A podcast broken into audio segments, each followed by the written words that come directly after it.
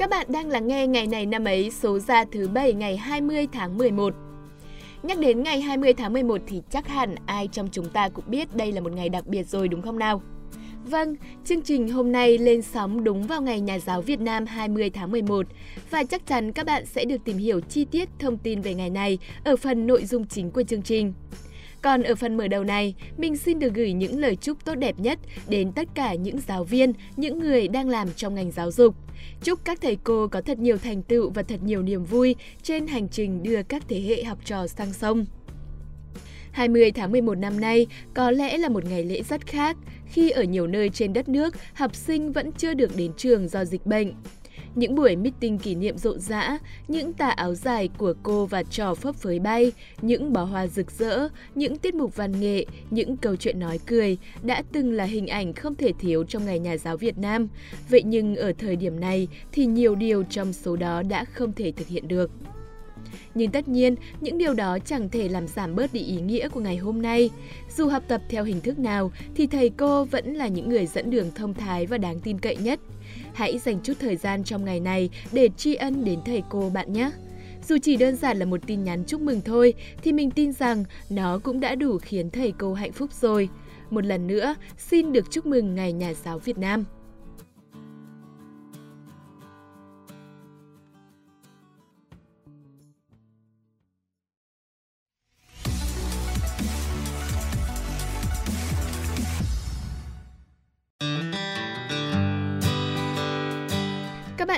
Mến, hôm nay ngày 20 tháng 11 là ngày thứ 324 trong năm. Chúc mừng sinh nhật các bạn có ngày sinh đặc biệt này nhé. Ngày lễ nếu có bận rộn thì cũng đừng quên tự chúc mừng sinh nhật mình nha.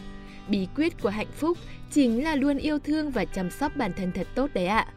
Người khác có thể mang đến cho ta sự quan tâm, thấu hiểu, đồng cảm, nhưng chắc chắn chỉ có bản thân ta mới hiểu chính xác ta muốn gì, muốn trở thành người thế nào và khi được sống đúng với bản thân mình thì ta mới có được hạnh phúc trọn vẹn. Tiếp theo chương trình, mình sẽ gửi đến các bạn một câu danh ngôn. Hy vọng rằng nó sẽ giúp bạn có thêm thật nhiều động lực. Câu danh ngôn có nội dung như sau. Hãy liều lĩnh, nếu bạn giành chiến thắng, bạn sẽ hạnh phúc. Nếu bạn thua cuộc, bạn sẽ khôn ngoan.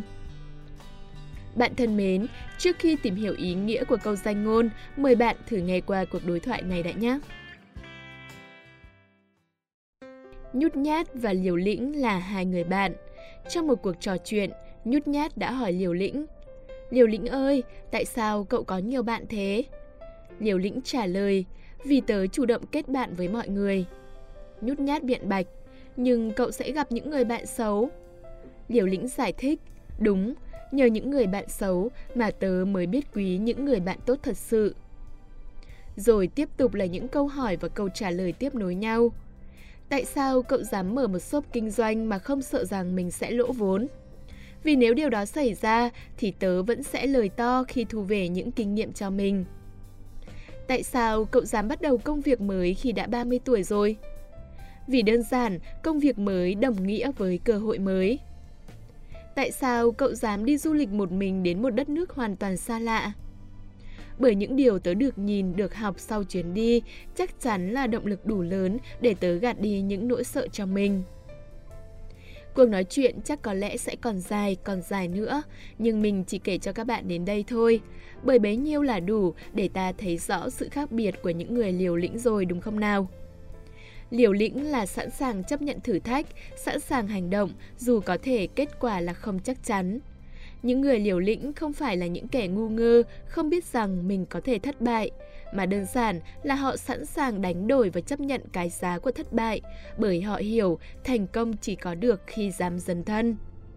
Hầu như những người thành đạt đều ít nhiều có máu liều trong người. Bill Gates, Steve Jobs hay Mark Zuckerberg đều đã từng bỏ học để tìm kiếm con đường của riêng mình.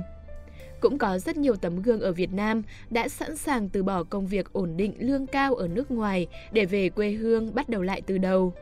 Rồi những câu chuyện khởi nghiệp truyền cảm hứng mà chúng ta thường nghe chắc chắn luôn có yếu tố liều lĩnh trong mỗi quyết định. Dám liều lĩnh dấn thân có nghĩa là ta sẽ không bỏ qua bất cứ cơ hội nào để thành công dù là nhỏ nhất. Và chắc chắn rồi, nắm lấy cơ hội chính là điều đầu tiên dẫn đến thành công. Nhưng nói đi thì cũng phải nói lại đúng không nào? Ta không phải là Bill Gates cũng chẳng thể nào là Steve Jobs. Chúng ta chỉ là những người bình thường và có thể gặp nhiều sai lầm. Ta có thể liều lĩnh, nhưng chỉ thế thôi là không đủ để đảm bảo thành công. Nhưng tại sao ta vẫn nên liều một chút? Bởi như câu danh ngôn đã nói, nếu thua cuộc, bạn sẽ khôn ngoan. Những thất bại sẽ giúp ta có thêm nhiều kinh nghiệm và bài học, mà nếu không dám một lần thử thì chắc sẽ chẳng bao giờ ta biết. Tích lũy những bài học đó sẽ giúp ta hoàn thiện hơn mỗi ngày và thành công nhất định sẽ đến khi ta đã tích lũy đủ. Và điều cuối cùng, mỗi chúng ta cần hiểu rõ, đó là liều lĩnh không đồng nghĩa với việc nhắm mắt cắm đầu chạy bừa về phía trước. Liều lĩnh là ta dám hành động khi đã cân nhắc các khả năng giữa thành công và thất bại. Ta hiểu rằng việc thua cuộc là hoàn toàn có thể xảy ra, nhưng ta đã chuẩn bị kỹ càng để đón nhận nó. Ta cũng hiểu rằng mọi đánh đổi là đáng giá và ta sẽ không bao giờ hối hận về quyết định của mình. Chỉ như thế, khi đã thực sự sẵn sàng thì hãy cứ liều lĩnh, hãy cứ dấn thân và tiến thật xa về phía trước bạn nhé.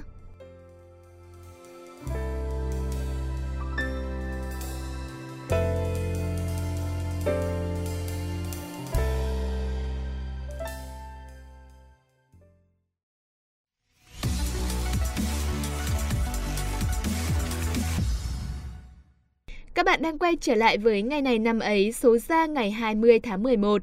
Bây giờ là lúc để chúng ta cùng tìm hiểu về lịch sử của Ngày Nhà giáo Việt Nam 20 tháng 11. Không chỉ vậy, ngày hôm nay trong quá khứ cũng đã có nhiều sự kiện khác nữa. Chúng mình sẽ bật mí cho các bạn ngay sau đây.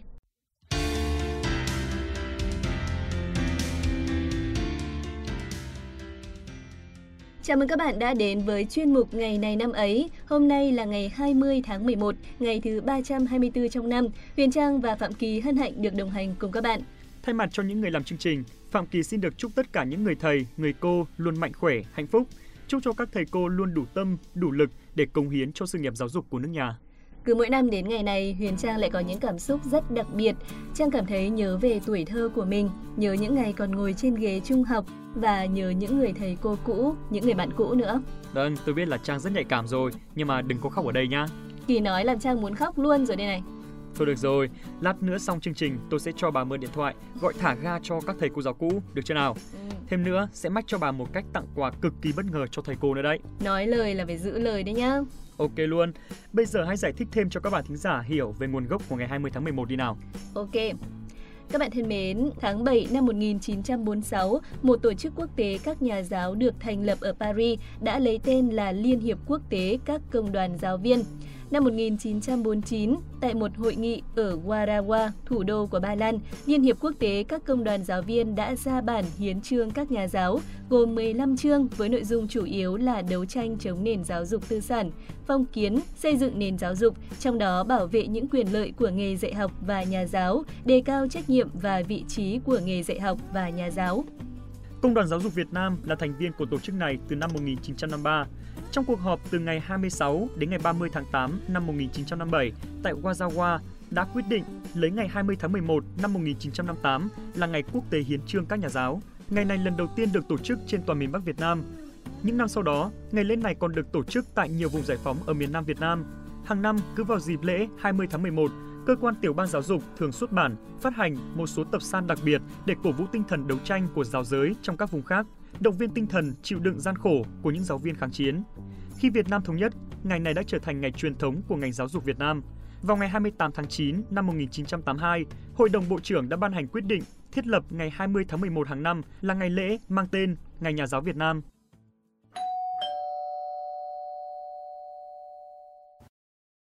Theo chương trình sẽ là những sự kiện khác tại Việt Nam. Ngày 20 tháng 11 năm 1873, quân Pháp giành thắng lợi trước quân Nguyễn trong trận thành Hà Nội lần thứ nhất. Năm 1873, Soái phủ Nam Kỳ phái Francis Garnier đem quân ra Hà Nội, lấy cớ giúp thương nghị sự tranh cãi giữa tay lái buôn Jean Dupuis và chính quyền nhà Nguyễn ở Bắc Kỳ. Trận Hà Nội lần thứ nhất chỉ kéo dài chưa đến một giờ. Quan đại thần nhà Nguyễn là Nguyễn Tri Phương bị thương và bị bắt, thành Hà Nội thất thủ. Quan khâm phái Phan Đình Bình cũng bị bắt làm tù binh, còn của Nguyễn Tri Phương là phò mã Nguyễn Lâm tử trận. Trong số người bị quân Pháp bắt tại trận còn có hai người con trai của Phan Thanh Giản là Phan Tôn và Phan Liêm. Nguyễn Tri Phương được lính Pháp cứu chữa nhưng ông khẳng khái từ chối và nói rằng bây giờ nếu ta chỉ gắng lây lất mà sống, sao bằng thung dung chết về việc nghĩa. Sau đó, ông tuyệt thực gần một tháng và mất vào ngày 20 tháng 12 năm 1873.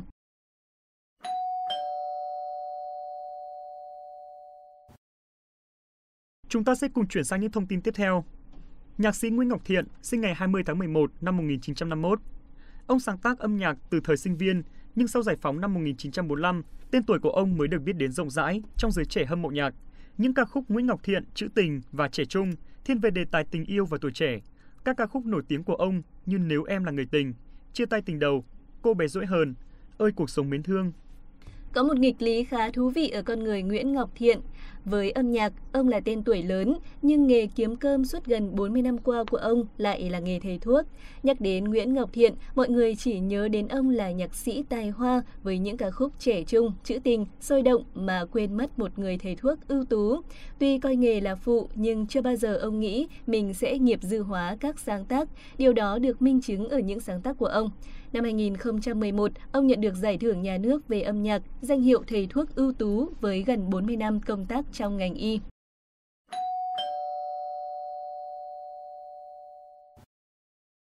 Mời các bạn cùng lắng nghe thông tin tiếp theo. Nhà cách mạng Trần Thị Lý mất ngày 20 tháng 11 năm 1992 tại Đà Nẵng. Bà là một nhà hoạt động cách mạng, nữ chiến sĩ quân đội nhân dân Việt Nam và quân giải phóng miền Nam Việt Nam, tham gia trong kháng chiến chống Pháp và kháng chiến chống Mỹ, là nữ tù chính trị dưới các nhà tù Pháp, Mỹ và là anh hùng lực lượng vũ trang nhân dân Việt Nam. Bà được xem là một nữ chiến sĩ cách mạng trung kiên, gan dạ, dũng cảm vì đã từng chịu nhiều cực hình, tra tấn dã man, vô nhân đạo trong các nhà tù Pháp, Bảo Đại và Mỹ Diệm mà vẫn bất khuất, không khai báo, kiên trì chịu đựng, không khuất phục. Hình ảnh của bà đã từng là đề tài của thơ ca, nhạc họa, phim ảnh, trong đó nổi tiếng nhất là bài thơ Người con gái Việt Nam của nhà thơ Tố Hữu.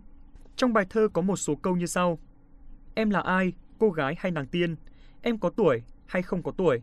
Mái tóc em đây hay là mây là suối? Đôi mắt em nhìn hay chớp lửa đêm rông? thì da em là sắt hay là đồng?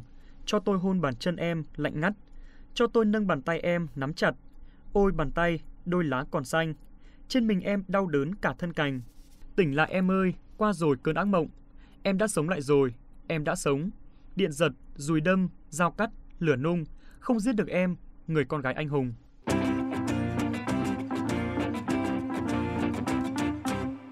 Vâng, trên đây là phần thông tin trong nước. Tiếp theo chương trình, mời các bạn cùng đến với những thông tin trên thế giới.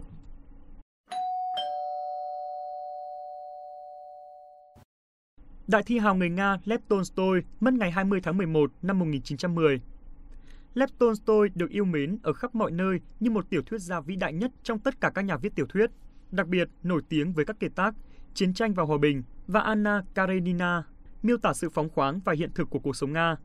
Ông là một bá tước ở đế quốc Nga, ông có học thức uyên bác và được biết đến với nhiều vai trò như triết gia, tiểu thuyết gia, nhà cải cách giáo dục.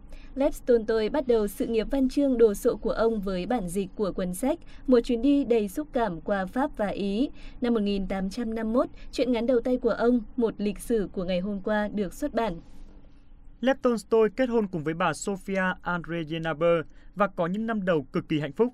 Họ sinh 13 người con, năm trong số đó qua đời từ khi còn nhỏ. Cùng năm đó, Tolstoy bắt đầu viết tiểu thuyết Chiến tranh và Hòa bình, hoàn chỉnh dự thảo đầu tiên vào năm 1865. Bốn năm sau khi viết xong tiểu thuyết Chiến tranh và Hòa bình, khoảng ngày 19 tháng 3 năm 1873, Lev Tolstoy bắt đầu viết Anna Karenina, sau khi hoàn thành, cuốn tiểu thuyết này đã đưa nhà văn lên một địa vị mới trên văn đàn văn học Nga và thế giới. Anna Karenina lập tức được xem là một trong những quyển tiểu thuyết hay nhất của nền văn học nhân loại. Trong trang đầu tiên của Anna Karenina, một trong những trước tác văn học lừng danh thế giới của đại văn hào Nga Lev Tolstoy, ông mở đầu bằng câu mọi gia đình đều có những niềm hạnh phúc tương tự như nhau, nhưng họ lại ẩn giấu những nỗi đau riêng muôn hình vạn trạng mà chỉ những người trong cuộc mới hiểu. Câu văn đó dường như ông đã đúc kết từ chính gia đình của mình. Mặc dù Lev Tolstoy và vợ phải lòng nhau từ những phút gặp gỡ đầu tiên, Sophia giúp đỡ Lev Tolstoy rất nhiều trong sự nghiệp văn chương của mình, nhưng cuộc hôn nhân của Tolstoy với Sophia cũng không mấy thuận hòa, thậm chí có thể nói là tồi tệ. Thông tin vừa rồi cũng đã khép lại ngày này năm mới hôm nay. Xin cảm ơn các bạn đã chú ý lắng nghe. Xin chào tạm biệt và hẹn gặp lại.